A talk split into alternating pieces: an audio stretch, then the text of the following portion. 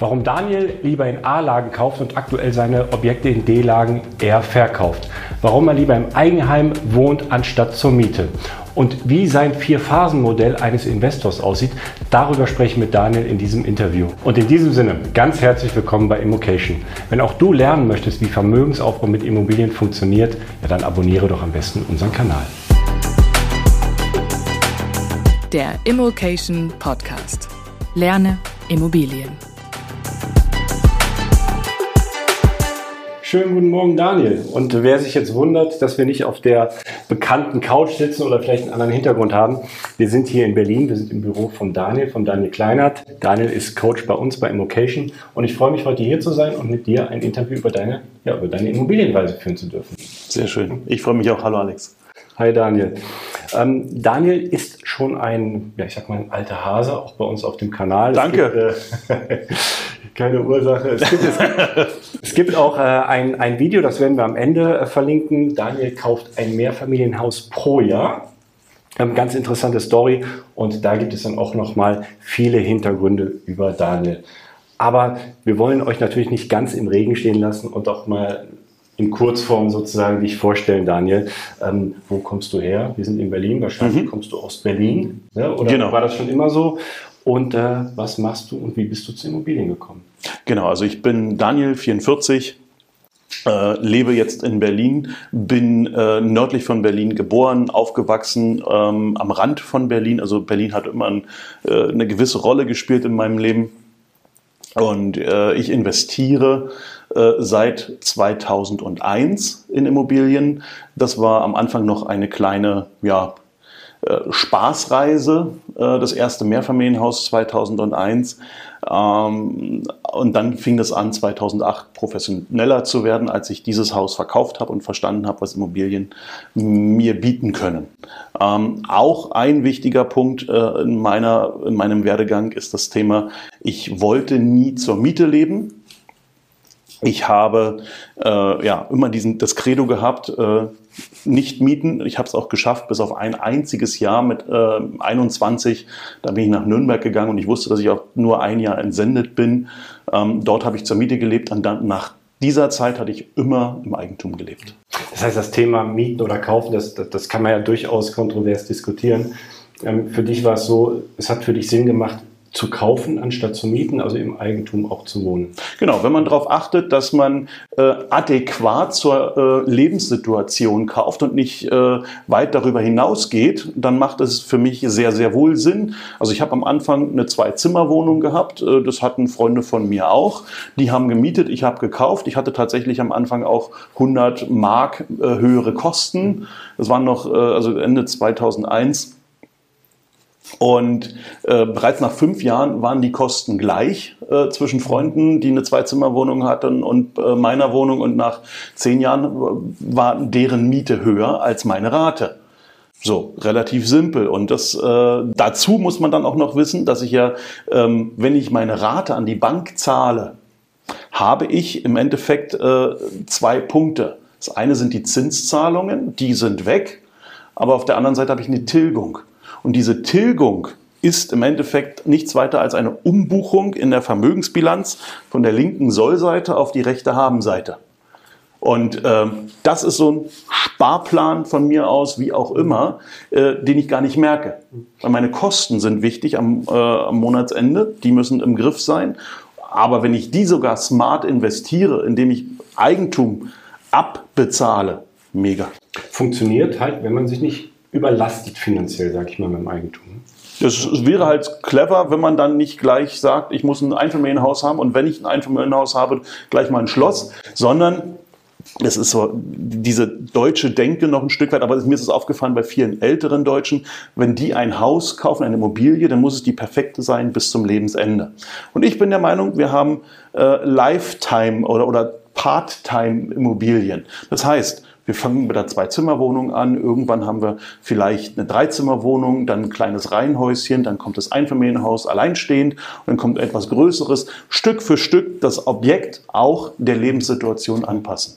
Ja, wir schwenken zwar ein bisschen ab, aber ich finde es gerade so interessant, weil man sieht ja auch Familien, die heiraten, bekommen ein Kind, ziehen ins Eigenheim und dann ist das eine Lebensaufgabe, dieses Eigenheim abzuzahlen. Was wir machen, ist ja, wir wollen ja auch parallel noch weiter Bestand aufbauen. Und dort ist es eben eine schwierige Situation. Deswegen meinte ich ganz am Anfang, man kann das Thema schon kontrovers diskutieren. Jeder kann seinen Weg gehen. Es ist halt mein Weg und ich habe festgestellt, dass mein Weg gar nicht so schlecht war, weil er hat mich dahin geführt, wo ich heute bin, und habe festgestellt, dass man mit Immobilien eine ganze Menge Vermögen aufbauen kann. Und das ist auch bewiesen durch Untersuchungen und Statistiken, dass Menschen, die Immobilienvermögen, Immobilienbesitz haben, mehr sparen, ein größeres Gesamtvermögen haben als Menschen, die zur Miete leben. Das heißt, in den Jahren 2001 bis 2008 hattest du dieses eine Haus oder hast du in dieser Zeit noch mehr gemacht? Ich hatte ein Mehrfamilienhaus tatsächlich, also als Anlage, und dann habe ich nur eigene Sachen gehabt. Also ich habe von der Zweizimmerwohnung ganz am Anfang, da habe ich 4 Jahre drin gelebt, dann habe ich diese vermietet und habe mir eine größere Wohnung angeschafft. Das war dann ein Dachgeschoss, was ich selbst ausgebaut habe in Berlin. Und direkt danach habe ich mir ein Einfamilienhaus auf dem Land zugelegt. Und auch dieses war nicht allzu lange, weil ich dann festgestellt habe, dass auf dem Land mit Familiengründen hat ein paar Vorteile, hat aber auch ein paar Nachteile. Und dann habe ich meine heutige Frau kennengelernt und wir haben beschlossen, dass wir gemeinsam ein neues Haus bauen in Berlin. Und da leben wir heute noch. Und diese Häuser hast du noch oder hast du die mittlerweile verkauft? Die Einfamilienhäuser hatte ich jeweils wieder dann verkauft, oder das Einfamilienhaus und auch die Dachgeschosswohnung. Nur meine erste Eigentumswohnung, die hatte ich bis 2017, glaube ich. Da darf ich sagen, dass du da Blut geleckt hast oder dass das so die Phase war, was da will ich einfach mehr machen? Ich habe gar nicht Blut geleckt, sondern ich habe anhand meiner eigenen persönlichen Vermögensbilanz habe ich festgestellt, dass ich verschiedene Ziele, die ich mir tatsächlich mit Anfang 20 gesetzt habe, erreicht habe. Und ich habe sie erreicht anhand der Immobilien, vermögenstechnisch. Und das war ersichtlich durch die Vermögensbilanz auf der einen Seite. Und daran konnte man erkennen, ich habe das nur erreicht aufgrund der Immobilien. Und dann hatte ich mein Haus verkauft, das erste Mehrfamilienhaus. Das hatte ich in der Weltstadt Kremmen damals gekauft für 100.000 D-Mark. Und ich habe es dann mal kennen, ne? Kremmen, ne? Oder klärst du uns gerade auf, wo das liegt? Also fängt auch mit K an wie Köln. Ja. Also insofern ist es jetzt nicht ganz schlecht. Nein, Kremmen liegt 30 Kilometer nördlich von Berlin. Mhm. Ja, irgendwo an der Autobahn. Wahrscheinlich hier im Umkreis. Es gibt eine Autobahnabfahrt Richtung Hamburg, also auf der A24. Aber ansonsten nicht wirklich kennenswert. Aber das war mein Anfang und ich habe auch dort schon eins berücksichtigt, was wir dann später sehr gut gelernt haben. Je schwieriger eine Stadt, desto Kirchturm. Ich habe direkt am Marktplatz gekauft und das lief ganz gut. Und ich habe auch festgestellt, ich habe unglaublich Spaß gehabt. Ich habe in der Zeit die Miete verdoppelt. Ich hatte immer vermietet und habe immer auch Mieter gefunden und war da auch kreativ in der Findung, weil das war natürlich schon auch schwierige Lage. Kleines Städtchen mit 4.000 Einwohnern. Aber ich hatte immer meinen Weg gefunden und als ich es verkauft habe, da habe ich begriffen, dass das mein Weg werden wird. Das war 2008 im Februar, März, als ich es verkauft habe. Und dann fing an mein Weg mit Immobilien 2008 im August, September. Da habe ich dann das erste Haus gekauft, das erste Mehrfamilienhaus, was die Basis war, wo ich auch gesagt habe, ich möchte jedes Jahr ab jetzt ein Mehrfamilienhaus kaufen und groß werden. Bevor ich gleich darauf komme, zu diesem Zeitpunkt warst du ja im Angestelltenverhältnis und wir sehen da hinten, ein Bild mit einem ICE. Wir blenden es mal ein und für die, die jetzt den Podcast zuhören, einfach ein schön eingerichtetes Büro mit verschiedenen Bildern von Objekten und eben ganz groß auch der ICE als meine Trophäensammlung hier, nein. Der ICE ist halt Sinnbild für mein früheres Leben.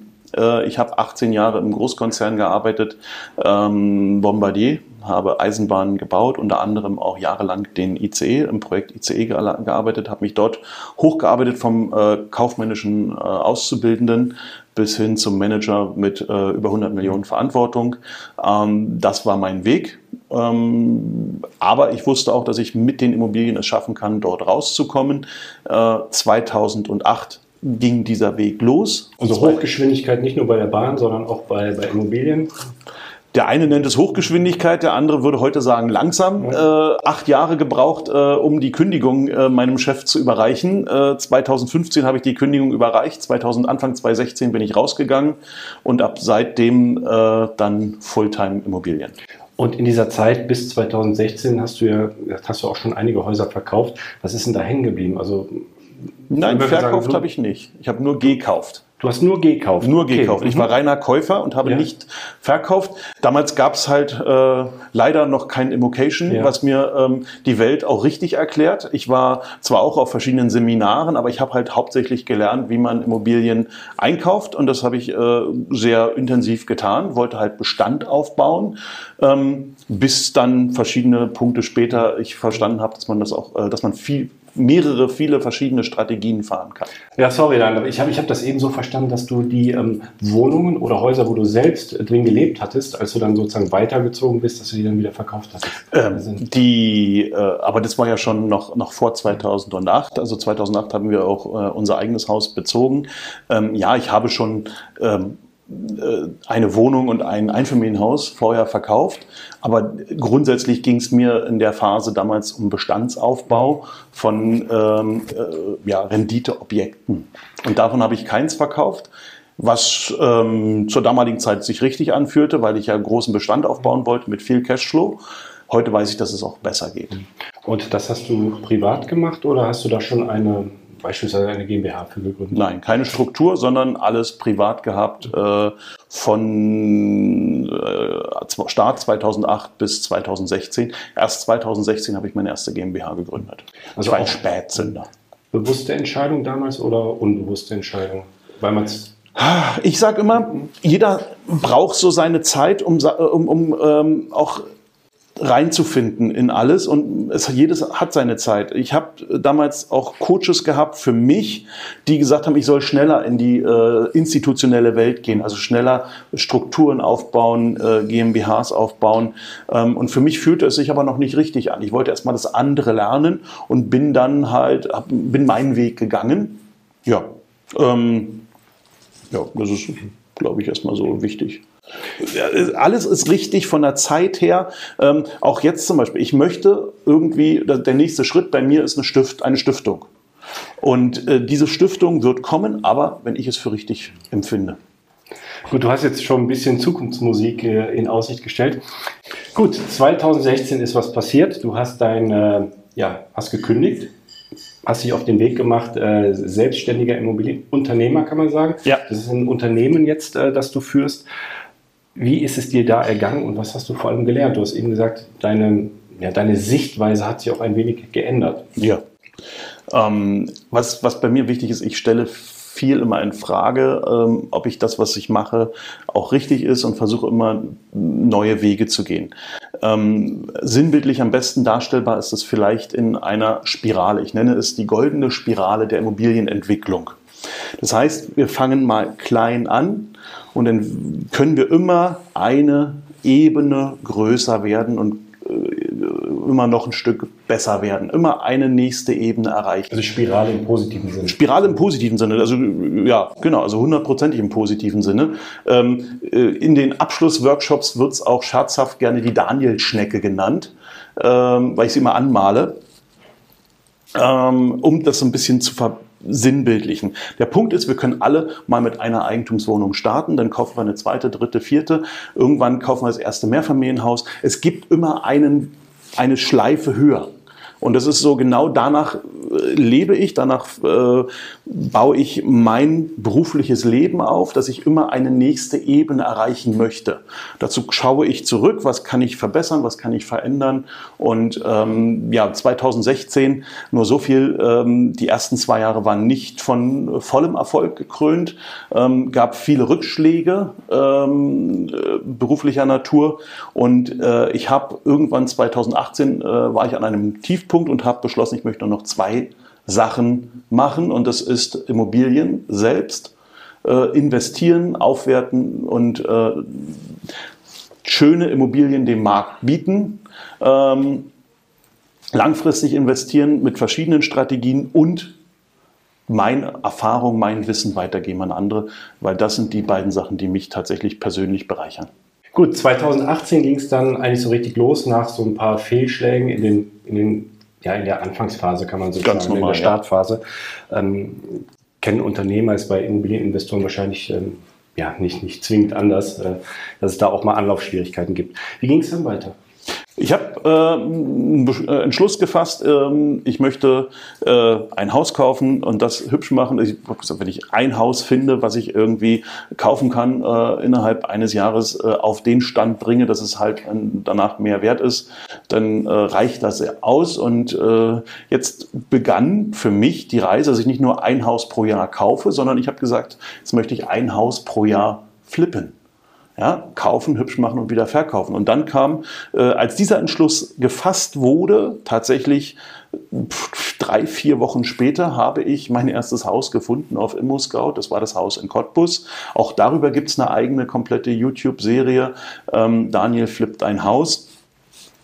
Ganz kurz, ich habe dieses Haus gekauft für 460.000, habe ungefähr 250.000 investiert in dieses Haus und habe es dann für 1,2 Millionen verkaufen können. Das war der Startschuss? Das war der Startschuss. Und sag mal, die 2 Jahre von 16 bis 18, wovon hast du gelebt? Du warst also aus deinem Job raus, hast du genug Erspartes einfach, dass du die Zeit überbrücken konntest? Nein, also ich habe auch gearbeitet, habe dafür auch Geld bekommen und ich hatte im Notfall meinen eigenen Immobilienbestand, der quasi auch dazu geführt hätte, ich hätte auch von diesem leben können. Das war dieses schöne Gefühl der Freiheit.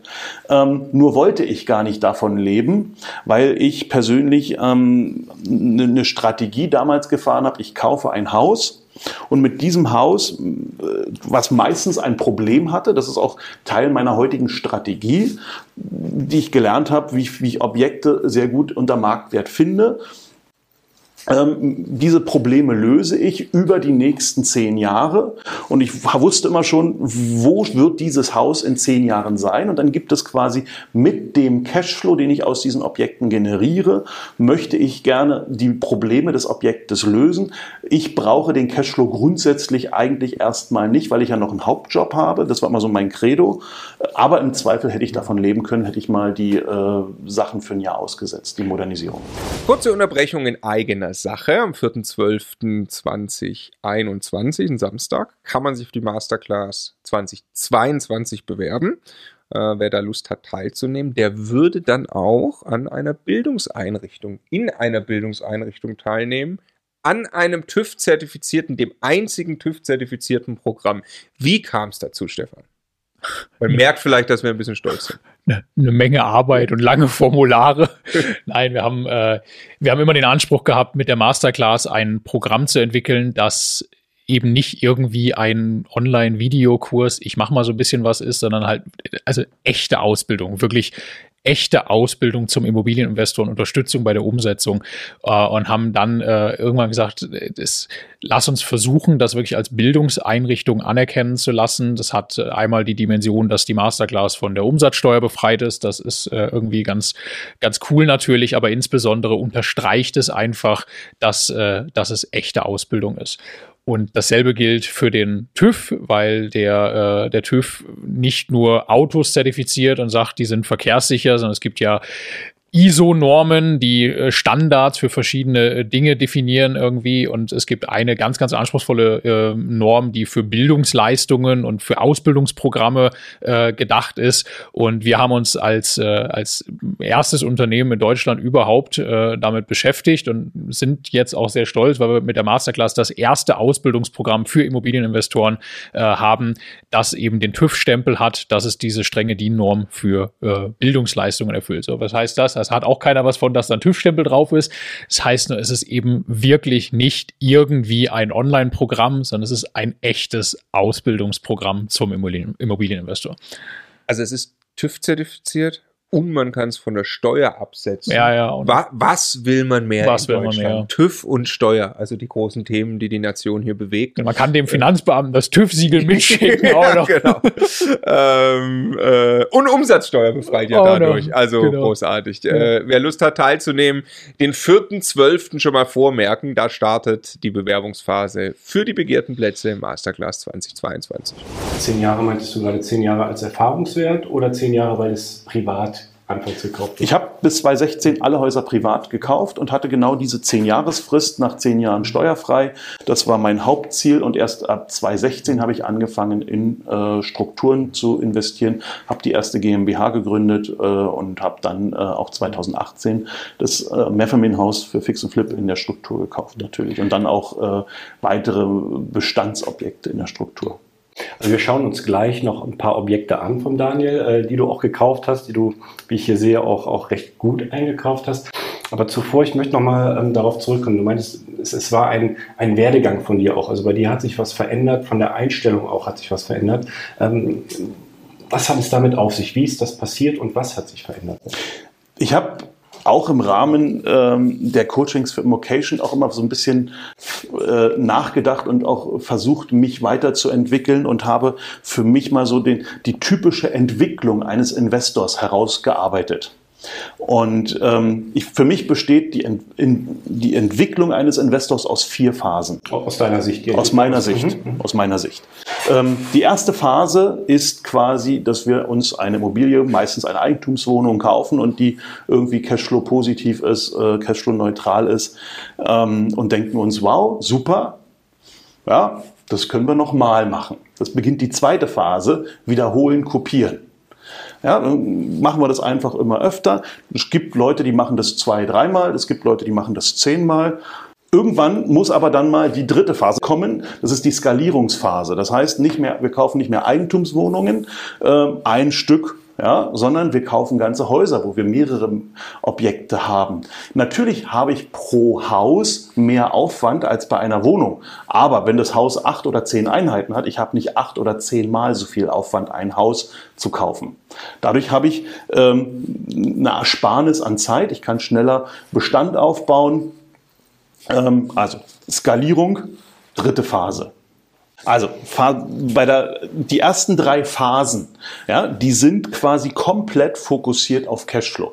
Cashflow ist das, was man quasi immer beigebracht bekommt, ist das Wichtigste und was auch die meisten Menschen, wenn sie starten, erstmal als das Wichtigste im Immobilienbereich sehen. Beziehungsweise, dass sich das von selbst abträgt.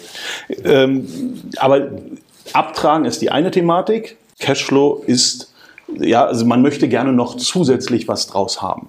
Ja, also dieses typische Thema, ich hätte gern 5.000 Euro pro Monat freien Cashflow, dann kann ich arbeiten, muss aber nicht mehr.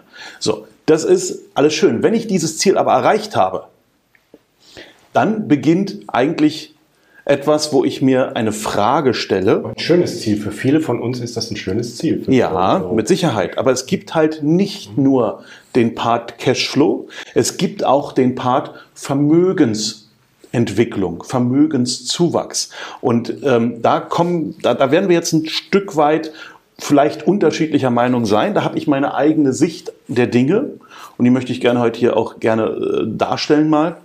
Ist ja nicht verkehrt, unterschiedlicher Meinung, aber vielleicht sind wir das gar nicht, ich weiß ja noch nicht, ich bin mal gespannt.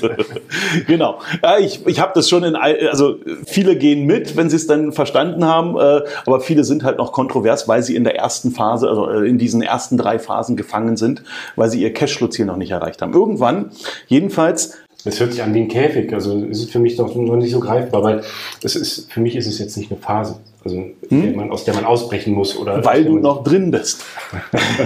Ja, oder das lassen wir jetzt mal so stehen. Ne? Also, ohne ja. Frau. Nein, wichtig ist, irgendwann stellen wir uns die Frage, ich habe angefangen, zum Beispiel meine ersten 2 Mehrfamilienhäuser waren in Bad Freienwalde. Bad Freienwalde, zur kurzen Erläuterung, ist eine Stadt, 50 Kilometer östlich von Berlin Richtung polnische Grenze und direkt kurz vor der polnischen Grenze einmal links abgebogen.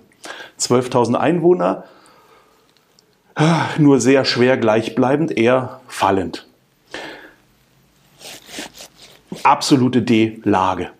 So, und irgendwann habe ich mir überlegt, ist das etwas, was meine Rente in 55 Jahren noch bezahlen wird. Weil ich plane erstmal finanziell, muss ich mal eine Versorgung, sagen wir mal, bis 95, 100 planen. Ob ich so lange lebe, ich hoffe es. Ja, aber ich muss erstmal bis dahin planen. Es ist blöd, wenn ich bis 75 plane, aber dann 80, 90 werde. So, also, ja, lieber andersrum. Nee, lieber so, dass ich dann auch 95, 100 werde. Jedenfalls habe ich mir dann gefragt, was ist mit den Objekten dort in Freienwalde? Und ich habe festgestellt, die werden meine Rente wahrscheinlich nicht vernünftig bezahlen, weil die Mietsteigerungen zu dem Zeitpunkt schon immer unterhalb der Inflationsrate lagen. Im Hier und Jetzt haben sie aber dazu geführt, dass es deine Haushaltsrechnung verbessert hat und auch zu deinem Cashflow im Hier und Jetzt beigetragen hat. Es war für den Staat ideal. Ja, also der Staat, wie gesagt, das kann man immer wieder machen und der Staat war genauso richtig und es hat dazu geführt, dass ich einen Cashflow hatte, dass ich mit jedem Objekt auch wieder bonitätsstärker war. Aber ich habe dann überlegt, ist das etwas, was meine Rente noch finanziert? Ist das etwas, was meine Kinder haben wollen, wenn ich es vererbe? Und ich habe festgestellt, Bad Freienwalde ist es nicht. Bad Freienwalde, typische D-Lage. Warum ist es das nicht? Weil die Miete sich langsamer entwickelt als die Inflationsrate. Und wenn ich jetzt mal 50 Jahre draufpacke, dann habe ich zwar einen schönen Cashflow, aber der ist in 50 Jahren nichts mehr wert. Dagegen habe ich mir dann mal angeschaut, was in Berlin so passiert ist, in dem gleichen Zeitraum. Also nur mal als konkretes Beispiel.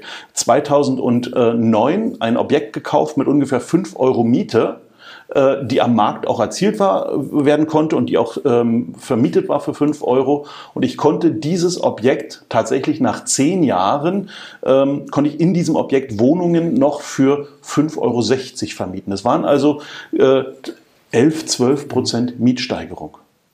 Was ja auch in etwa der Inflation dann entspricht. Nein, das hat zu dem Zeitpunkt, die offizielle Inflationsrate lag höher. Die liegt bei ungefähr 1,7, 1,8% pro Jahr über die letzten 10 Jahre. Das heißt, wir reden also über ca. 20% Inflation über die letzten 10 Jahre. Und dort meine Objekte haben dort tatsächlich nur 10 bis 15%. Das heißt, real hast du... Real habe ich tatsächlich verloren. Und das muss man wissen, das war die härteste Immobilienkonjunktur der letzten 50 Jahre in Deutschland. Was ist, wenn sich die Welt mal dreht und Immobilien vielleicht die nächsten 20 Jahre nicht mehr ganz so spannend werden und nicht mehr so super entwickeln? Was passiert dann in diesen Lagen? Gut, da werde ich jetzt nochmal zurück auf dein Phasenmodell kommen. Phase 1 wäre immer noch richtig, das zu tun, was du damals getan hast? Oder bist du da mittlerweile anderer? Also Phase 1 ist mal die erste Wohnung kaufen, das erste Objekt kaufen. Vollkommen richtig. Also durchaus auch in Lagen, wo man einen Cashflow erzielen kann. Von mir aus auch in Lagen, wo man einen Cashflow erzielen kann. Wichtig ist vielleicht noch an der Stelle für diejenigen, die eine Altersvorsorge anstreben. Ja, die sagen, sie möchten gerne 2, 3, 4 Wohnungen kaufen und dann 20 Jahre liegen lassen und sich dann quasi ihre Altersvorsorge abgesichert wissen.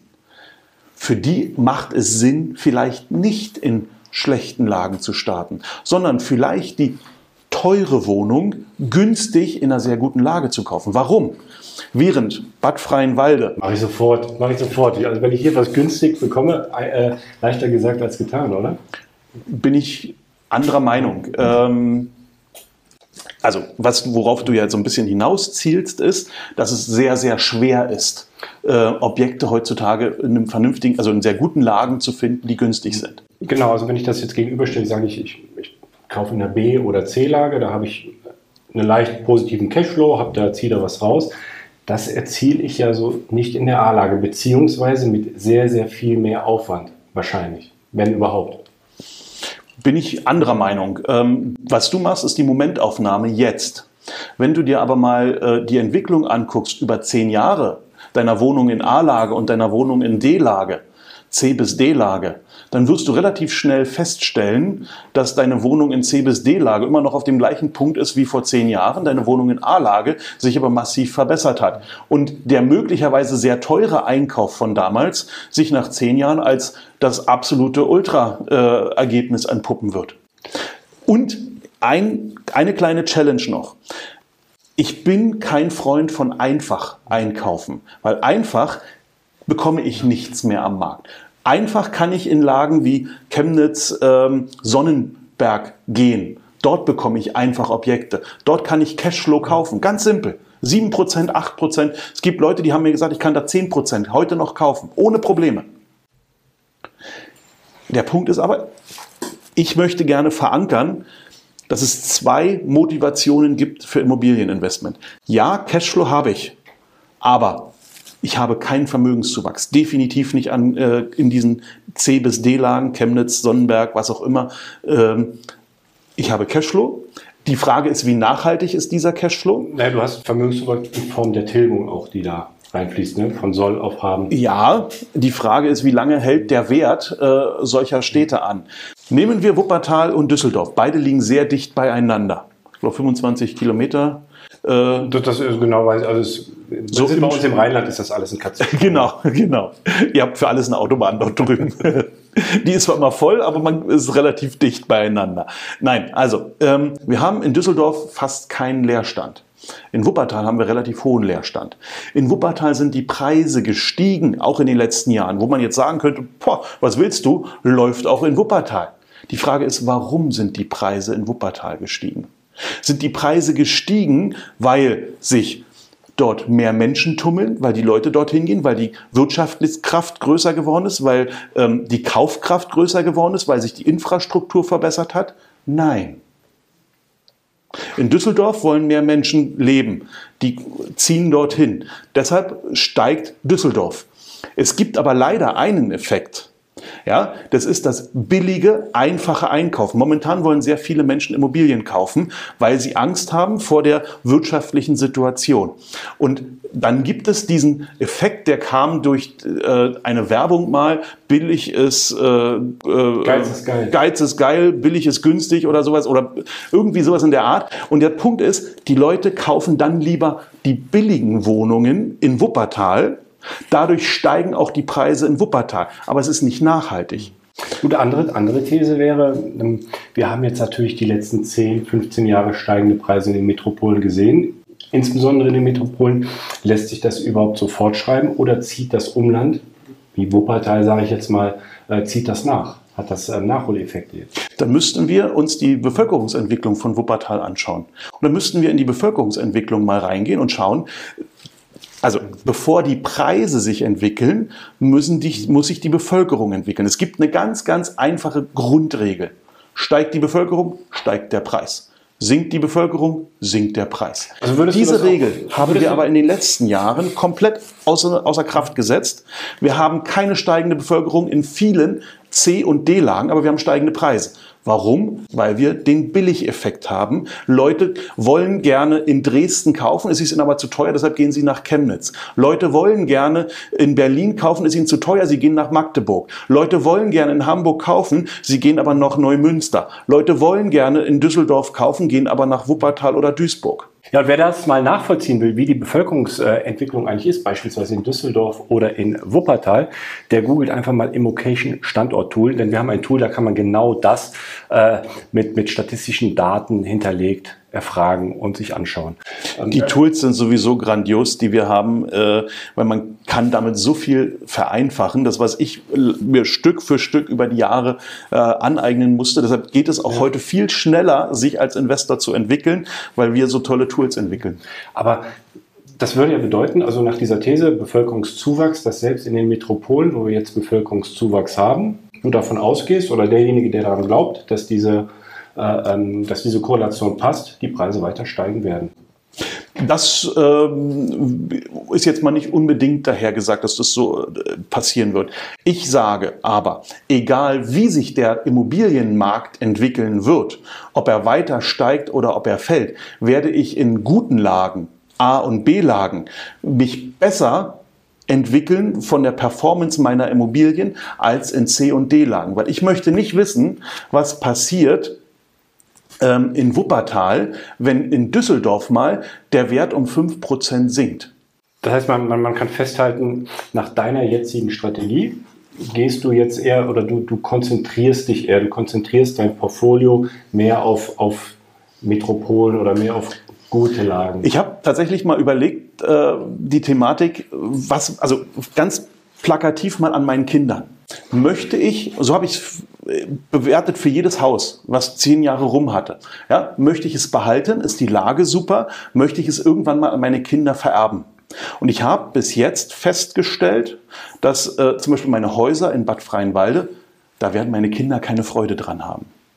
Und mein Ziel ist, und das ist das ganz große Thema der Entwicklung. Ich bin heute im dreistelligen Bereich meiner Einheiten. Einheiten sind mir aber nicht wichtig. Es geht um Qualität statt Quantität. Mein Ziel sind irgendwann nur noch 50 Einheiten zu haben. Diese aber in Berlin auf dem Kurfürstendamm. Das heißt, ich habe angefangen in Bad Freienwalde und ich möchte enden am Kurfürstendamm. Warum? Weil die Objekte am Kurfürstendamm sind einfach zu bewirtschaften. Sie werden immer sich am höchsten vom Wert her entwickeln. Wenn die Immobilienpreise hochgehen, werden die am obersten Limit sein. Gehen die Preise runter, werden sie am wenigsten verlieren. So. Ein bisschen ketzerisch.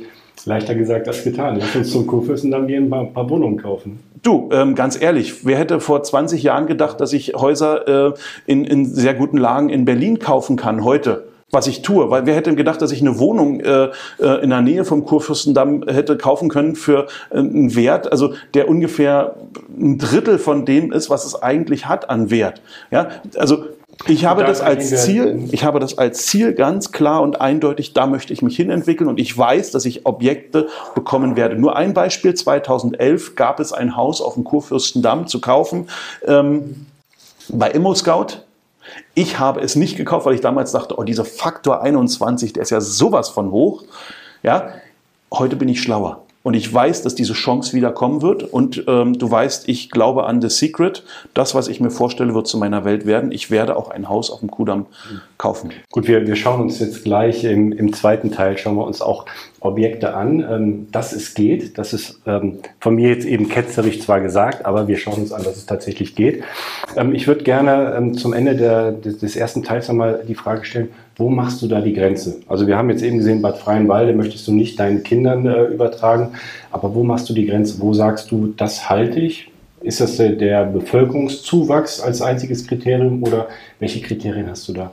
Im Endeffekt kann man es relativ einfach an der Bevölkerungsentwicklung festmachen. Ich glaube tatsächlich, es gibt Beispielstädte, zum Beispiel Bernau und Oranienburg hier um Berlin herum. Das sind Städte, dort habe ich Häuser und die werde ich sehr wahrscheinlich auch noch lange behalten.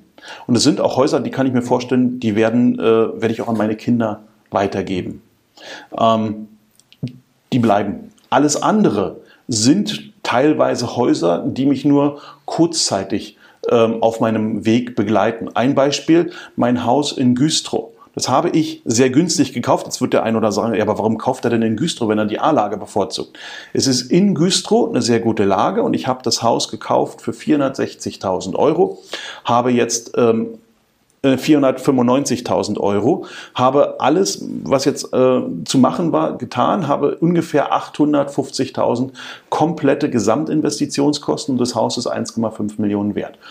Liefert auch 3.500 Euro Cashflow pro Monat vor Steuer.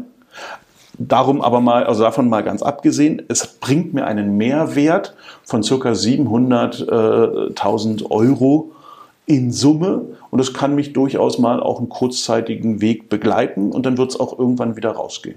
Ja, da sitzen wir noch hier weiterhin in Berlin im Büro vom Daniel. Jetzt im zweiten Teil sprechen wir einmal über die vierte Phase der Portfolio-Optimierung in Daniels Phasenmodell. In Teil 1 haben wir die ersten drei Phasen eigentlich schon abgehandelt. Wiederholen Sie das nochmal. Ja, also die erste Phase ist quasi, wir kaufen eine Immobilie mit positivem Cashflow.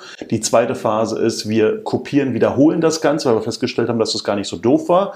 Und die dritte Phase ist, irgendwann wollen wir mehr erreichen und dann wollen wir, dann macht es keinen Sinn, ganz viele Wohnungen zu kaufen, sondern wir kaufen jetzt Mehrfamilienhäuser. Wir skalieren. Ja, wir kaufen 7, 8 Einheiten in einem einzigen Objekt. Das Ganze unter der Ägide des Cashflows. Und irgendwann, wenn wir das verstanden haben, dass wir den Cashflow auch erreicht haben, den sich die meisten vorgestellt haben, durch das Skalieren, dann kommt so ein bisschen der Recap in die vierte Phase. Und über die wollen wir jetzt reden, das ist das Thema Portfoliooptimierung. Ja, du hast eben zum Ende des ersten Videos, hast du kurz erwähnt, nicht nur kurz, also du hast eigentlich einen Punkt da gemacht, dass du irgendwann gerne am Kudamm einige Objekte haben möchtest. Und da möchte ich dich jetzt auch ein wenig mal ein bisschen kitzeln und sagen, wie kriegst du es eigentlich hin? Gibt es das überhaupt noch? Geht das überhaupt noch, diese Objekte zu finden? Denn oft, also nicht eigentlich regelmäßig lesen wir unter unseren Videos, das geht doch gar nicht. Renditen von und Cashflow positiv funktioniert nicht. In der heutigen Zeit Immobilien kaufen funktioniert nicht. Lass doch die Finger davon. Also da einmal die Frage an dich, wie stellst du es an, dass du es hinbekommst? Und ist es vor allem, zweite Frage, eine Sache, die nur Profis überlassen wird, also Profis wie dir? Oder kann man sich, wenn man sich da reinfuchst, wenn man sich mit dem Thema, mit der nötigen Energie versorgt, auch selbst irgendwie daran kommen? Du weißt bereits, ich bin der Meinung, dass das Leben der Energie folgt. Ich fokussiere meine Energie darauf, auch Objekte dann zu der Zeit am Kurfürstendamm zu bekommen. Ich weiß das schon seit über 10 Jahren, dass ich ein Haus auf dem Kurfürstendamm haben möchte. Das steht schon in meiner Liste drin mit Anfang 30. Und ich habe noch ca. 20 Jahre Zeit, weil ich habe gesagt, bis quasi 65 möchte ich Häuser auf dem Kurfürstendamm haben. Es war mal 1, jetzt bin ich bei 2. Ich möchte halt 50 Einheiten auf dem Kurfürstendamm haben. Und ich weiß, und das ist genau der Punkt, The Secret, ja, das, was ich mir vorstelle, wird zu meiner Welt werden. Ich werde 2 Häuser auf dem Kurfürstendamm haben. Du könntest jetzt natürlich klar challengen, gibt ja sowas gar nicht. Und wenn, dann musst du ganz viel Eigenkapital haben. Also ich wollte gerade sagen, ich komme aus Köln und stelle mir jetzt vor, ich möchte hier in Sülz, in Marienburg, so die jetzt meine Häuser haben. Mhm. Die möchte ich auch noch 50% unter Marktwert gerne kaufen. Vielleicht nicht 50% unter Marktwert, aber vielleicht 20 oder 30% unter Marktwert. Was in der Kategorie, in der Größenordnung schon eine ganze Menge ist. Was völlig in Ordnung ist. Und jetzt mal ein Beispiel. Ich habe es jetzt vorgemacht, dass es auch geht im Kleinen schon. Ich habe eine Wohnung gekauft, nennt sich Pfalzburger Straße, ist 80 Meter vom Kudamm entfernt. Sehr, sehr gute Lage am Ludwig-Kirch-Platz. Und ich habe bewiesen, dass man, ich habe die Wohnung gekauft für 230.000, 65 Quadratmeter. Das sind, glaube ich, 3.500 auf den Quadratmeter. Ich werde sie jetzt nach der Renovierung, nach der Sanierung verkaufen für circa 600.000 bis 650.000. Das heißt, ich habe sie 1/3 unter Marktwert gekauft, 2/3 unter Marktwert gekauft, nur zu 1/3 des Marktwertes. Und darüber müssen wir uns dann mal unterhalten, wenn du sagst, es geht nicht. Ja, das würde ich jetzt sagen. Also ich kann mir schwer vorstellen, dass du dir vorgestellt hast, ich kaufe jetzt die Wohnung zu dem und dem Preis, sondern ich will jetzt mal fragen, wie bist du so günstig an diese Wohnung gekommen? Wie hast du das angestellt? Der erste Punkt ist, gibt es nur Menschen, die sagen, ich verkaufe meine Wohnung nur zu diesem Preis und wenn jemand kommt zu diesem Preis, dann verkaufe ich, ansonsten lasse ich es. Ich nenne sie unmotivierte Verkäufer. Gibt es nur solche Menschen? Ich weiß nicht. Ich habe das Gefühl, ich habe es nur mit motivierten Verkäufern zu tun. Motivierte Verkäufer heißt ja, das sind Leute, die wollen verkaufen. Ja. So, ich bin der Meinung, was du meinst, ist mit Sicherheit, du hast nur mit unmotivierten Verkäufern zu tun, die sagen, wenn mir jemand den Preis zahlt, dann kaufe ich und ansonsten lasse ich es. Ich suche mir immer die motivierten Verkäufer. Ja, wir haben gerade aneinander vorbeigeredet. Also mein Gedankengang war, ich habe mit Leuten zu tun, die gerne den Höchstpreis erzielen wollen. Ja, natürlich, genau. So, und das ist genau der Punkt. Mit den Leuten hast du zu tun. Ich sage, mit denen möchte ich gar nichts zu tun haben. Ich möchte nur mit Leuten zu tun haben, die tatsächlich verkaufen müssen. Und lustigerweise lande ich beim Notar immer nur mit irgendwelchen krassen Fällen von Scheidung, Erbschaftsstreit und so weiter. Warum? Weil das motivierte Leute sind. Die müssen ihre Objekte verkaufen. Und da gibt es die abenteuerlichsten Motive. So, und darauf fokussiere ich mich. Und meine Wohnung, ich nenne es immer am Kudamm, aber es ist in der Seitenstraße vom Kudamm, meine Wohnung dort habe ich gekauft zu einer Zeit, als Corona ausbrach, 2020. Waren italienische Besitzer, und diese italienischen Besitzer hatten quasi eine Airbnb-Wohnung. War ja der große Hype vor Corona, und auf einmal in Corona tot. Ja. Airbnb total tot. Jetzt kommt der Punkt. Sie sind skeptisch geworden, wollten die Wohnung verkaufen, haben sie angeboten für 300.000. Sie war möbliert, sie war aber leerstehend, das war gut, sie war potthässlich. Ja, so. Für 300.000 hat sich jemand gefunden, der wollte die kaufen, und jetzt kam der nächste Sondereffekt. Die Banken haben zu dem Zeitpunkt nicht mehr finanziert, weil die Bankberater waren damit beschäftigt, die Corona-Hilfen auszubezahlen. Und es gab so ein kleines Zeitfenster, wo die Banken mal alle Finanzierung haben ruhen lassen. Und jetzt habe ich gesagt, ja, also mir wurde die Wohnung angeboten, dann übrigens, weil der erste abgesprungen ist, für 230.000. Und dann habe ich direkt den Sprung, direkt 70.000. Von 300.000. Warum? Weil die Leute Panik bekommen haben. Die Eigentümer haben Panik bekommen. Ja, die haben gedacht, sie kriegen das nie wieder weg. Und das ist genau der Punkt, wo ich gerne einsteige. Ich habe die Wohnung für 230.000 als Exposé bekommen, habe mir für den nächsten Tag, übrigens während eines Immocation Webinars, habe ich das oben so gesehen, und ich habe Pfalzburger Straße, und in der Pfalzburger Straße sitzt mein Notar. Deshalb kam ich drauf, Mensch, die kennst du ja, die Straße, und habe so einen kleinen Cliffhanger gehabt, habe mir das hinterher nach dem Notar angeschaut, habe den sofort angeschrieben, weil ich wusste, das ist günstig. So, bin nächsten Tag hin, habe nächsten Tag mir die Wohnung angeschaut, und war leider nicht der Erste. Vor mir war noch eine junge Dame. Diese junge Dame hat, ich war schon drin im Hausflur, weil es draußen in Strömen geregnet hatte, habe ich also gewartet, bis die fertig waren, und die junge Dame hatte noch den größten Fehler gemacht. Sie hatte dann gefragt, wie sieht es denn aus mit dem Keller? Und der Makler meinte, er hat jetzt keinen Kellerschlüssel dabei, aber einen Keller gibt es. Na gut, dann machen wir vielleicht, dann zeigen Sie mir bei der nächsten Besichtigung den Keller, sagte die Dame, und hat sich verabschiedet. Als sie ging, habe ich gesagt, bitte holen Sie schon mal alle Unterlagen, ich möchte die Wohnung haben, ich möchte eine Reservierungsvereinbarung unterschreiben. Also können wir erstmal reingehen? Ich sage, wir können natürlich reingehen, Sie können mir alles zeigen, aber ich möchte diese Wohnung haben, ich möchte jetzt hier eine Unterschrift leisten. So, und dann hatte ich mir die Wohnung gesichert. Aber du kanntest schon Bilder, du kanntest aus dem Exposé, hattest du schon eine Vorstellung? War mir völlig egal. War mir völlig egal, wie die Wohnung von innen aussieht. Weil ich wusste, dass ich alles rausreiße. Es war eine Zweizimmerwohnung mit 65 Quadratmeter. Und ich wusste, dass ich daraus eine Dreizimmerwohnung machen werde. Ich habe schon vorher an dem Grundriss ein bisschen rumgebastelt. Und mir war sonnenklar, dass alles, was da drin ist, eh rauskommt. Und damit war mir völlig egal, wie es da drin aussieht. Das heißt, du konntest am Ende oder letztendlich konntest du so günstig einkaufen, weil du dieses Zeitfenster nutzen konntest, dass eine Gelegenheitsstimmung herrschte. Es gab eine Gelegenheit, und ich habe diese Gelegenheit genutzt. Gut, aber wie hast du es denn hinbekommen, dass der Makler dich dann angerufen hat, dass er sagte, hier, wir sind jetzt nochmal 70.000 runtergegangen, dass du es letztlich auf dem Tisch hattest und nicht 20 andere noch parallel neben dir? Es hatten noch 20 andere. Und zwar hat der Makler, nachdem der 300.000 Euro Deal geplatzt war, hat er quasi die Panik der Verkäufer auch mit übernommen, so ein Stück weit, und hat nochmal in seinen ganzen internen Listen geschaut, wem kann er das dann noch schicken. Und da war ich einer von denen.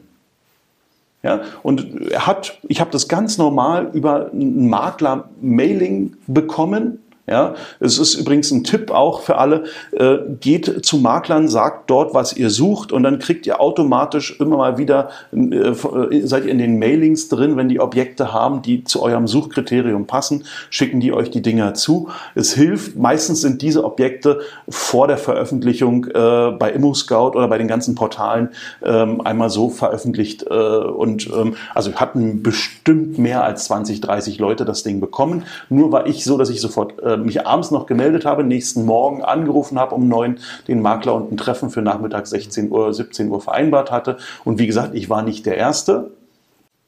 Ja, das war dann, ich war schon der Zweite, aber ich habe gesagt, ich möchte es jetzt hier unterschreiben, weil ich das Potenzial erkannte. Und jetzt wird's lustig. Ich habe nicht damit gerechnet, dass ich 600.000 Euro damit erlösen werde. Ja, jetzt kommt die Magie der A-Lage. Ich hatte, und das ist ein sehr, sehr schönes Tool, was wir bei Immocation ja auch gern promoten, ich hatte PriceHubble. PriceHubble hatte mir gesagt, dass diese Wohnung als Zweizimmerwohnung mal so 420.000 wert ist. Ich wusste, 230 kostet mich das. 265 sind es mit Nebenkosten, also 35.000 Euro Nebenkosten. Und ich habe mal damit gerechnet, dass ich 35.000, 40.000 Euro an Kosten haben werde für die Renovierung, für den Umbau der Wohnung. Das heißt also gute 300.000 Euro, Zwei-Zimmer-Wohnung, 420.000, sagte PriceHubble. Dachte ich, super, kann man machen. Dann habe ich eins festgestellt, ich habe quasi umgestellt von Zwei-Zimmer-Wohnung auf Drei-Zimmer-Wohnung. In PriceHubble selbst? In PriceHubble selbst, um mal zu checken, wie ist das denn mit der Drei-Zimmer-Wohnung.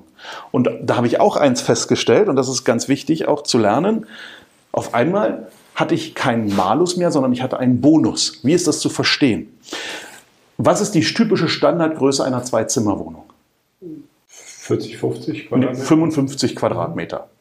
Ja, das ist so die typische Standardgröße, 55 Quadratmeter, zwei Zimmer. Ich hatte eine 65 Quadratmeter, zwei Zimmer Wohnung. Das sind 10 Quadratmeter mehr. 10 Quadratmeter mal 7.000 Euro, 7.500 Euro sind 75.000 Euro. Das heißt, meine Wohnung war 75.000 Euro teurer als die vergleichbaren Zwei-Zimmer-Wohnungen dort in der Lage. Andersrum aber, wenn ich daraus eine Drei-Zimmer-Wohnung mache, was ist die Standardgröße einer Drei-Zimmer-Wohnung? 75 Quadratmeter, bin ich 10 Quadratmeter günstiger. Das heißt, ich hatte jetzt einen Bonus. Ich habe nur umgestellt von Zweizimmer auf Dreizimmer, und auf einmal war meine Wohnung im PriceHubble nicht mehr 420, sondern 480.000 wert. Eider Daus, Magie. Das ist aber noch nicht die Magie der A-Lage. Das ist nur ein klein bisschen clever rangehen, was kann ich aus dem Objekt machen. Entwicklungspotenzial erkennen. Die Magie der A-Lage begann jetzt. Die 480.000 waren im November, Oktober, November 2020. Und jetzt begann etwas, ja, die Welt drehte sich und die Preise stiegen. Die Preise stiegen gerade in A-Lagen in Berlin besonders gut. Wir hatten im März diesen Jahres waren wir statt 480 bei 520, im Mai diesen Jahres waren wir bei 550. Das Ganze ging so weit, dass wir im August diesen Jahres, Ende August 2021, waren wir bei 650.000. Das war der bisher höchste Punkt. Das Schöne bei PriceHubble ist, da gibst du das einmal ein, das Dossier, und es zeigt dir immer, wie sich der Markt entwickelt. Du musst nichts mehr ändern, musst nur mal raufgucken und du weißt ungefähr, wo der Markt steht. Vielleicht als kleiner Exkurs, PriceHubble ist ein Unternehmen, ja, mit dem wir partnerschaftlich verbunden sind. Und da kann man letztlich Immobilienbewertungen auf einem ganz anderen Niveau eigentlich durchführen als so die klassischen Maßnahmen, die sonst so zur Verfügung stehen. Und da kann man beispielsweise auch den Zustand der Wohnung eingeben oder eben rumspielen, erste Etage, zweite Etage oder eben diese Zimmerfrage. Und da bekommt man recht, ich sag mal, recht gute marktnahe Werte. Genau. Ja, also ich bin der Meinung, also ob das nun stimmt oder nicht, also die Tendenz stimmt auf alle Fälle. Ja, und das ist, nenne ich übrigens, die Magie der A-Lage. Wenn der Preis steigt, dann steigt er in der A-Lage besonders gut, besonders stark. Und ja, im Endeffekt bin ich fast dankbar, dass mein Bauunternehmen nicht wirklich gut funktioniert hat. Ich bin jetzt erst fertig. Es hat 10 Monate gedauert, diese Wohnung. Ich habe sie erst, also aufgrund der Thematik, dass die Verkäufer aus Italien kamen, hat es gedauert bis November, Dezember letzten Jahres, bis Kaufpreis fließen konnte. Übrigens, da haben die Banken auch wieder finanziert, ohne Probleme. Wie die Bauverzögerung letztlich einen Wertzuwachs verursacht. Richtig, ja. Also ich muss jetzt noch mit meinem Baumenschen verhandeln. Wir verhandeln jetzt noch den letzten Preis und er wird mir sagen, wird sich entschuldigen und ich werde ihm sagen, Mensch, das ist ganz schlimm, dass du so lange gebraucht hast, dadurch hatte ich Unende mehr Kosten. Eigentlich hatte ich aber einen Benefit davon, weil der Marktpreis sich so gut verändert hatte. Gut, also wir haben jetzt die Wohnung für 230.000 gekauft, 65 Quadratmeter. Du hast eigentlich einen Kniff gemacht, dass du dir das nochmal durchgerechnet hast, 2-Zimmer-Wohnung zu 3-Zimmer-Wohnung. Hast da eigentlich gemerkt, für eine 2-Zimmer-Wohnung ist es eigentlich zu teuer, für eine 3-Zimmer-Wohnung ist es zu günstig, kann man den Preis anders setzen. Und hast dann aber auch saniert für 40, 45.000. Gut, letzter Preis steht noch nicht fest. Aber aber reden wir mal von 45 bis 50.000. Wir haben auch eine Küche reingesetzt, die hat 6.500 Euro gekostet. Gehen wir mal von vielleicht 50.000 aus. Letzter Preis steht noch nicht ganz fest. Also wenn es dann wirklich so in dem Rahmen zwischen 600 und 650 verkauft bekommst, hast du ja in einem Jahr in nahezu 2 Jahren einen sehr guten Schnitt gemacht. Und das in Berlin. Und also, das in Berlin in bester Lage. Also es ist schon erstaunlich. Meinst du, dieser Preis war jetzt wirklich dieser Situation geschuldet? Oder ist es, dass man wirklich so tief im Markt ist, dass es auch jetzt noch möglich wäre? Jetzt, wo sich die Lage entspannt hat. Es ist mit Sicherheit auch jetzt noch möglich. Weil es immer auch trotz dieser Situation, es gibt andere Situationen, die Menschen dazu bringen, verkaufen zu wollen, verkaufen zu müssen. Auch mal als kleiner Tipp, eine kleine Veränderung der Suche. Ich habe das in meinen Coachings immer wieder festgestellt. Ich habe Leute aus Berlin, die sagen, sowas gibt's nicht, was du da machst. Okay, komm, wir machen mal. So wie ich gerade. Ja, genau. Und wir könnten jetzt gemeinschaftlich uns hinsetzen vor den Rechner und mal ImmoScout aufmachen. Und dann würden wir feststellen, dass ich eine ganz andere Art von Suche habe. Was du machst, ist, du guckst halt nach den vermieteten Wohnungen und suchst halt dort ein sehr gutes Verhältnis von Kaufpreis zu Miete. Das Problem ist, nehmen wir mal den Berliner Fall konkret. Wir haben in Berlin ca. 5.000 Euro pro Quadratmeter im Durchschnitt Kaufpreis. Wir könnten 15 Euro, 16 Euro Miete nehmen. Das Problem ist, aber die vermieteten Wohnungen haben schön 7 Euro, 8 Euro. Wir können die Wohnung eventuell vom Mietpreis noch anheben, aber nicht mehr als 9,50 Euro. Mehr lässt der Mietspiegel gar nicht zu. Damit werden wir immer Cashflow-negativ sein. Und dann sind wir in der Stuck-Situation, die du so schön beschrieben hast. Ich habe eine andere Herangehensweise. Ich suche mir die leerstehenden Wohnungen. Die aber normalerweise einen Aufschlag haben, oder? Nein, ich suche mir die hässlichen Wohnungen. Und die haben einen Abschlag. Das heißt, ich mache eins, ich gehe auf unvermietet, also leerstehend. Übrigens aktuell geguckt in Berlin über 400 Wohnungen leerstehend. Und ich habe Marzahn und Spandau schon rausgenommen. Sorry an Spandau. Kurze Unterbrechung, weil wir euch 3 Sachen versprechen wollen. Und zwar wollen wir die Sachen versprechen für jeden, der in der Masterclass 2022 startet. Und wer dort starten will, muss sich zuerst am 4.12., deshalb bitte das Datum merken, einmal darauf bewerben. Ich sage, was wir versprechen, Stefan, du erklärst es kurz. Punkt Nummer 1, wir versprechen alles Immobilienfachwissen, was es braucht.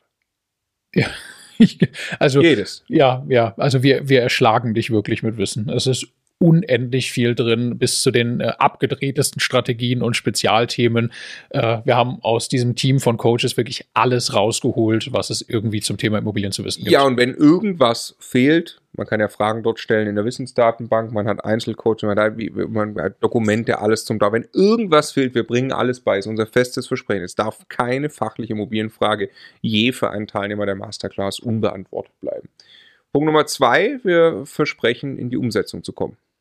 Deshalb ist die Masterclass eben nicht nur irgendein Videokurs und Self-Study und ich mache mal für mich selber, sondern wir begleiten jeden einzelnen Teilnehmer individuell bei der Erarbeitung seiner persönlichen Strategie und dann eben bei der praktischen Umsetzung. Also bis hin zu irgendwie Sanierungsplanung, Kaufentscheidung, Kalkulation, Verhandlungsvorbereitung, Akquisestrategie und so weiter und so fort. Es gibt Masterminds begleitet von Mentoren, es gibt Einzelcoachings, es gibt am Ende einen Abschlussworkshop. Also es ist sehr, sehr intensiv und eben echte persönliche Unterstützung ist in der Praxis zu tun. Wir lassen die Teilnehmer niemals alleine.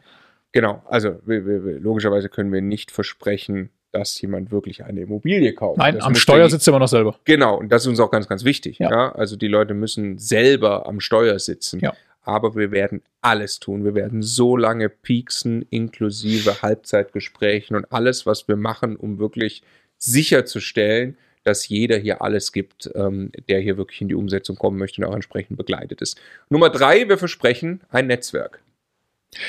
Ja, das lässt sich gar nicht verhindern. Also wenn du durch die Masterclass durch bist, dann kennst du unglaublich viele Gleichgesinnte, die es wirklich ernst meinen mit dem Thema Immobilien. Und jeder, der reinkommt in dieses Thema oder da schon drin ist, weiß ja, wie wichtig das ist. Also wenn ich privat immer nur Menschen habe, die Bedenkenträger sind bezüglich Immobilien, es kostet so viel Energie, dann am Ball zu bleiben. Andersherum, wenn ich ständig höre, wie Menschen um mich herum mit Immobilien erfolgreich sind und wie sie das getan haben und was gerade funktioniert hat, das gibt so viel Energie, selber dran zu bleiben. Und dann ist es quasi nicht zu verhindern, über die Zeit auch wirklich erfolgreich zu sein. In der Masterclass bist du in einer Mastermind mit anderen Leuten. Du hast einen eigenen Netzwerkbereich in der Masterclass, wo du zu jedem Thema und zu jeder Konstellation gezielt Leute finden und kennenlernen kannst. Es gibt interne Gruppen und Treffen teilweise. Es gibt am Ende den Abschlussworkshop, wo du alle Teilnehmer und Coaches nochmal persönlich kennenlernst. Es gibt ein Klassentreffen, wo wir uns jedes Jahr dann treffen und miteinander als Masterclass-Community uns wiedersehen und so. Also ich glaube, es ist wirklich der Steilpass rein in ein eigenes Immobiliennetzwerk.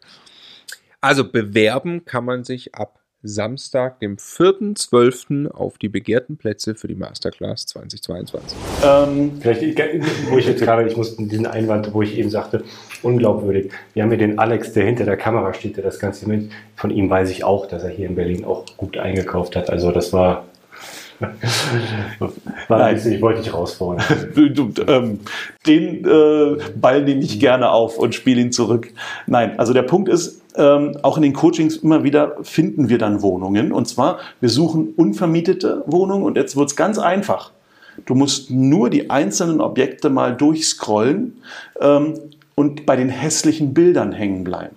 Und ich liebe Fotos, die untapezierte Wände zeigen. Ich liebe 60er, 70er Jahre Bäder. Ich liebe Messi-Wohnungen. Ich liebe alte Leute-Wohnungen, wo so eine schöne rostbraune Schrankwand drin steht. Ja? Das sind Bilder, die ich mag. Warum? Nehmen wir mal so eine schöne, also ganz konkretes Beispiel. Gestern Abend hatte ich Mastermind-Runde und da war ein sehr, nennen wir ihn mal, skeptischer Teilnehmer aus meiner Mastermind und den hatte ich auch im Einzelcoaching und wir hatten da lange massiert an der Stelle und jetzt gestern Abend war die letzte Runde, die 7. Session und er meinte tatsächlich zu mir, Daniel, ich habe eine Wohnung gefunden und jetzt zu meinem Leidwesen auch noch genau nach deinem Modell. Ich so, erzähl. Das hat er erzählt, in Köpenick hat er Fotos gefunden und zwar hat da jemand eine Wohnung gezeigt, komplett ohne Tapete, im Rohbauzustand und so weiter. Was passiert jetzt? Diese Wohnung hat er gekauft, nicht für 5.000 Euro auf den Quadratmeter, nicht für 4.000, nein, für 3.200 Euro auf den Quadratmeter. Das passiert übrigens immer so.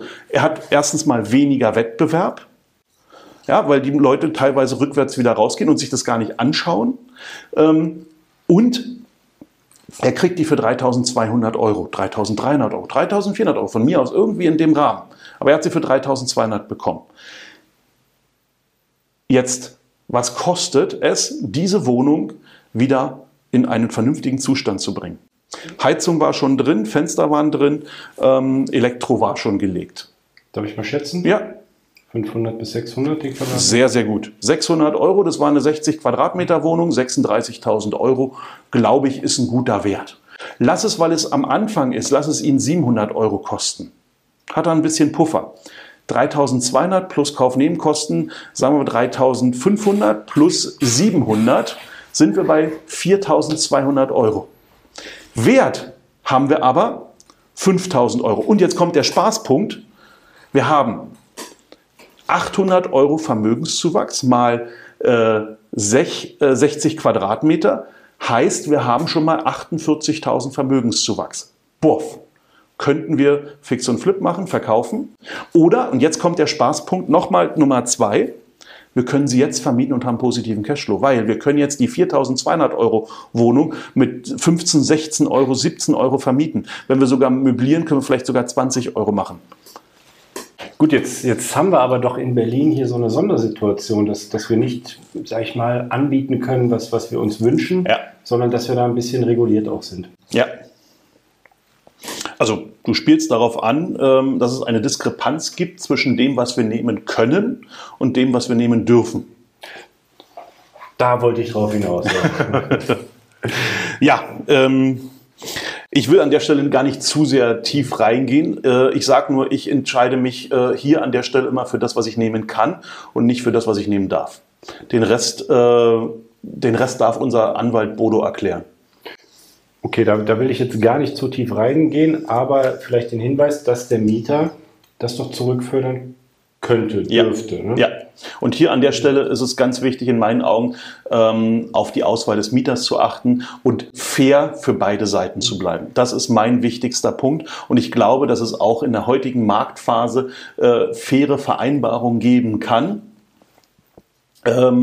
wo sich ein Mieter eine faire Wohnung zu einem fairen Preis, auch 15, 16 Euro können sehr, sehr fair sein, und er sich darauf einlässt und wir dadurch einen fairen, vernünftigen Mieter finden.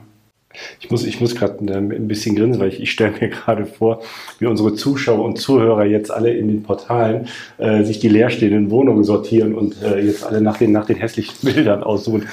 Aber da eine Rückfrage zu. Also das war ja letztlich wieder ein sehr gutes Geschäft von dem Mastermind-Teilnehmer jetzt.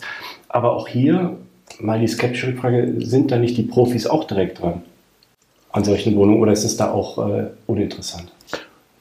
Also kommt immer drauf an. Also ich kenne viele Fälle, wo das Thema schon funktioniert hat, wo das Thema auch geklappt hat. Wie gesagt, es sind gerade 400 Wohnungen. Davon sind, wie gesagt, ich bin selten weiter als bis Seite 3 gekommen bei der Suche, weil ich immer dann schon die Objekte gefunden habe. Also ich weiß nicht, wie viel davon tatsächlich hässliche Wohnungen sind. Aber bis jetzt haben wir noch immer was gefunden. Ein anderes Beispiel mal. Ich hatte einen Teilnehmer, der hat mich gechallenged und hat gesagt, das gibt's nicht, was du da sagst. Habe ich gesagt, gut, top, die Wette gilt. Und dann haben wir das so gemacht, habe ich gesagt, schreib doch mal bitte 10 Makler an, hier in Berlin, aber die kleinen, nicht die großen Companies. Und schreib doch mal rein, wollen sie einmal Provision verdienen oder wollen sie 2,5 Mal die Provision verdienen. Und das schreibst du in die Überschrift und dann schreibst du unten drunter in die Erklärung, was das bedeutet. Also, haben Sie hässliche Wohnungen, haben Sie Messi-Wohnungen, haben Sie Problemobjekte, haben Sie Sanierungsobjekte, was auch immer, dann freuen wir uns, wenn wir Ihnen das Thema abnehmen können. Wir kaufen die Wohnung, zahlen das erste Mal die Provision und wir unterschreiben sofort eine Wiedervermarktungsgarantie für Sie und Sie dürfen diese Wohnung innerhalb eines Jahres neu vermarkten, aber zu einem höheren Preis. So, und dann gucken wir mal, was passiert. Also im ersten Moment dürfte sich das interessant anhören für den Makler. Es haben 3 geantwortet von 10 und 30%. 30%. So, es kamen 2 kaufbare Wohnungen bei raus. Eine hat er gekauft und eine hat haben wir an jemand anderen weitergegeben. Ja, das sind so einfach diese ja, Tricks, würde ich nicht mal sagen. Das ist einfach ein Handwerk, das man einfach anwendet. Es ist in meinen Augen, sind es ein paar Basics und es sind meine 3 Lieblingsbuchstaben. TUN. Gut, gehen wir mal weiter. Wir hatten jetzt eben das Objekt, die Eigentumswohnung ja, in der Seitenstraße vom Kudamm. Dann einen kleinen Exkurs eines Masterclass, eines Mastermind-Teilnehmers, also Teilnehmer der Masterclass, aber innerhalb der Mastermind. Und gehen wir jetzt mal weiter zu einem Mehrfamilienhaus, ja ein bisschen im Speckgürtel von Berlin kann man sagen, in Bernau. Das im Gegensatz einmal zu dem Haus in Bad Freienwalde, was wir eben kurz mal thematisiert hatten. Das war, glaube ich, links abgebogen, hast du eben gesagt. Kurz vor der polnischen Grenze, das reicht. Mehr muss man nicht wissen. Okay, also ja, ich habe mir hier notiert, 2012 gekauft für 340.000 Euro. Um was handelt es? Jetzt sind wir in Bernau, genau. Dort gab es ein Mehrfamilienhaus, 2012 gekauft. Und vielleicht an der Stelle auch nochmal mein grundsätzliches generelles Einkaufskriterium. Ich kaufe keine fertigen, perfekten Objekte, weil dann muss ich einen fertigen, perfekten Preis bezahlen und dann habe ich wenig Cashflow. Natürlich hätte das rückblickend auch wunderbar funktioniert, nur konnte ich 2012 nicht davon ausgehen, dass sich die Welt so krass im Immobilienbereich nach oben entwickelt. Ich hätte auch ohne diese tolle Entwicklung meinen Schnitt gemacht. Warum? Weil ich verstanden habe, dass ich mit Immobilien aktiv bewirtschaften kann. Ich kann Objekte tatsächlich entwickeln. Ich kann Objekte mit kleinen Problemen kaufen, Probleme, die ich lösen kann und damit dann einen Mehrwert generieren. Das Problem bei diesem Haus war, also unabhängig davon, dass die Frau unbedingt verkaufen wollte, waren so ein paar qualitative Themen. Das Haus wurde 2002 saniert und war so, naja, nicht mehr ganz so gut saniert worden. Dach musste gemacht werden, Fassade musste gemacht werden, Hausflur. Und ich habe es... Du hast also gar nicht saniert, oder? Wenn man sagt, 2002 war es saniert. Ja, das hätte man denken können, aber es war so schlecht saniert, dass man schon 10 Jahre später wieder anfangen musste. Und genau das war mein Ansatz. Ich habe gesagt, ich kaufe das, habe das unter Wert gekauft für damals 340.000 Euro. Ich glaube, so in dem Dreh war es 340.000 Euro. 340.000. Und es hatte 600 Quadratmeter, was grandiose, weiß ich nicht, 550, 600 Euro waren. Damals war schon der Wert eher bei 1.000 Euro auf den Quadratmeter. Also 800 bis 1.000 Euro war schon, glaube ich, so normal. Das heißt, ich habe es schon unter Wert eingekauft, weil es halt ein paar qualitative Probleme hatte. Aber ist es dann auch unter Wert eingekauft oder ist es marktgerecht eingekauft, weil es diese Probleme hat und du die Probleme jetzt löst, siehst du die... Okay. Wenn wir es so wollen, von mir aus ist es auch sogar marktgerecht eingekauft, weil es ja Probleme hatte. Es ist aber genau wie vorhin bei der Thematik der Wohnung, die im hässlichen Zustand war. Ich habe die Wohnung als Problem gekauft für 3.200 Euro. Also das hat der Masterclass-Teilnehmer gemacht, hat 700 Euro investiert, hat dann 4.200 Euro Wert, plus Kaufnebenkosten waren es ja noch, sind aber in Summe 800 Euro, ungefähr 20% unter Marktwert, dann in einem Bestzustand im Bestand. Und das war genau mein Ziel. Ich habe also sehr günstig eingekauft und mein Ziel war, mit dem Cashflow der nächsten 10 Jahre alle Probleme des Objektes zu beseitigen. Und dann hätte ich einen Marktwert gehabt von, ja, schätzungsweise, sagen wir 550, 600.000 Euro. Das war also wirklich aktive Wertsteigerung von 150, 200.000 Euro aufgrund des Lösens der Probleme.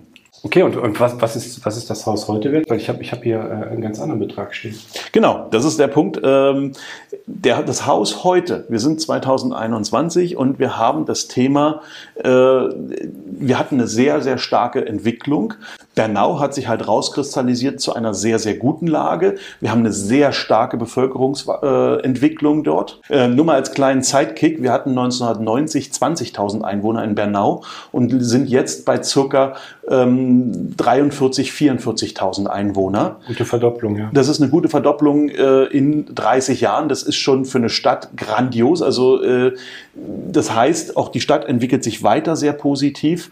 was dazu geführt hat, dass wir auch eine sehr starke Preisentwicklung hatten. Dieses Haus ist heute 1,8 Millionen wert. Und ich habe noch... Also ich habe geschluckt, als ich jetzt die Zahl gesehen habe. Ja.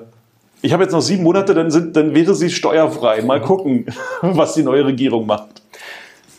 Gut, du hast natürlich auch investiert, aber sonst könnte man sagen, wenn man das linear einfach mal runterrechnet, wäre das eine Wertsteigerung von 150.000 pro Jahr etwa. Ja. Oder gut, ganz grob überschlagen. Wie viel Zeit hat dich das Ganze jetzt gekostet und was hast du investiert, um diese Sanierung oder auf den jetzigen Stand zu bringen? Also grundsätzlich, ich kümmere mich immer so ein Stück weit um die Häuser, fahre, als ich noch Vollzeit arbeiten war der Samstag immer mein Tag für die Immobilien. Und ich sage mal, ich war bei jedem Objekt jeden zweiten Samstag. So, und dann habe ich mir die Sachen angeschaut, habe überlegt, was muss da als nächstes getan werden, habe mit den Baufirmen gesprochen, habe mit dem Verwalter gesprochen. Ich habe meine Dienstleister mir auch ein Stück weit so erzogen, dass sie mir eine Menge abnehmen, dass sie mich in verschiedenen Punkten unterstützen. Und somit habe ich das auch ganz gut aufgeteilt. Aber viel mehr als, sagen wir mal, 2 Besuche pro Monat waren nicht notwendig. Was habe ich gemacht? Ich habe verschiedene Wohnungen, die leer waren, modernisiert, wenn sie leer wurden. Habe Mietanpassungen gemacht an eine vernünftige aktuelle Gesamtmiete, weil es waren tatsächlich auch noch einige weit unter Wert vermietet. Jetzt aktuell habe ich eine Planung für die Zeit nach dem Verkauf, wird quasi die Fassade außen gemacht und das Dach, und es werden Balkone angebaut. Danach, das ist nochmal eine Investition von 250.000 Euro circa. Und wenn die durch ist, dann ist das Haus in einem perfekten Zustand und dann ist es ungefähr auch 2 Millionen wert.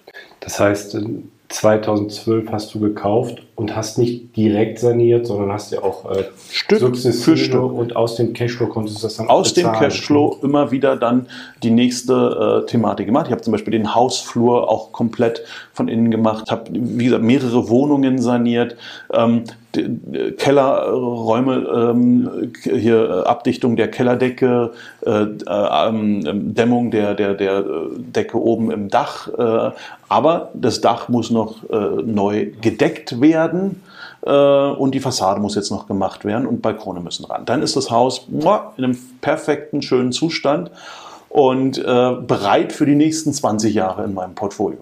Ach, das ist schön, weil ja, bei so einem Objekt mit so einer Wertschöpfung, da würde ich dann auch alle 2 Wochen rüberfahren. Ja. Genau, dann macht es richtig Spaß. Gerne, ja. Genau. Aber genau darin liegt die Wertsteigerung auch über die Jahre, und das ist das Thema #Long Game. Absolut. Also ich habe schon viel gehört, viel gesehen. Das ist, ich nenne es mal krass. Gut, wir haben jetzt nahezu 10 Jahre beim letzten Objekt mit dem Mehrfamilienhaus in Bernau. Die Bevölkerung hat sich sie hat sich mehr als verdoppelt. Wir sind in einem Immobilienboom eigentlich aktuell. Die erste Wohnung, die du uns vorgestellt hast, auch, dass wir jetzt in 2020, also im Corona-Jahr, auch da Beispiele, es geht. Also es ist nicht so, wie ich am Anfang gesagt habe, ketzerisch, das ist unglaubwürdig, es funktioniert nicht, oder vielleicht werden jetzt auch die Kommentare unten wieder erscheinen, das funktioniert nicht. Wir haben hier einfach mal gesehen, es geht, man muss sich tief in den Markt eingraben und einfach auch dranbleiben. Es gibt für mich 2 Punkte: Sucher suchen, Finder finden. Motiere vom Sucher, der sagt, ich suche und es gibt nichts, hinzu, ich werde Objekte finden. Es gibt sie und ich werde sie finden, und sei wählerisch. Mein Punkt war, ich habe ja bei Tiefen entspannt, ich musste doch nur ein einziges Objekt pro Jahr finden. Aber dafür konnte ich bei diesem einen sehr wählerisch sein. Und es ist eine andere Situation, als hätte ich mich hingesetzt und gesagt, ich muss. Ja, es ist eine Philosophiefrage, ne? Ob man sagt, ich will jetzt Bestand aufbauen, ich sage, ich will ganz gezielt und lass mir da auch Zeit. Also selbst wenn ich in 2 Jahren erst finde, dann ist es halt so. Nein, vom Kopf her, ich will dieses Jahr ein Haus finden und dann werde ich auch, das ist genau das Thema The Secret, das, was ich mir vorstelle, wird zu meiner Welt werden. Ja, das Schöne ist bei The Secret, das verstehen immer erst die Menschen hinterher, wenn sie erfolgreich sind, dass es tatsächlich funktioniert.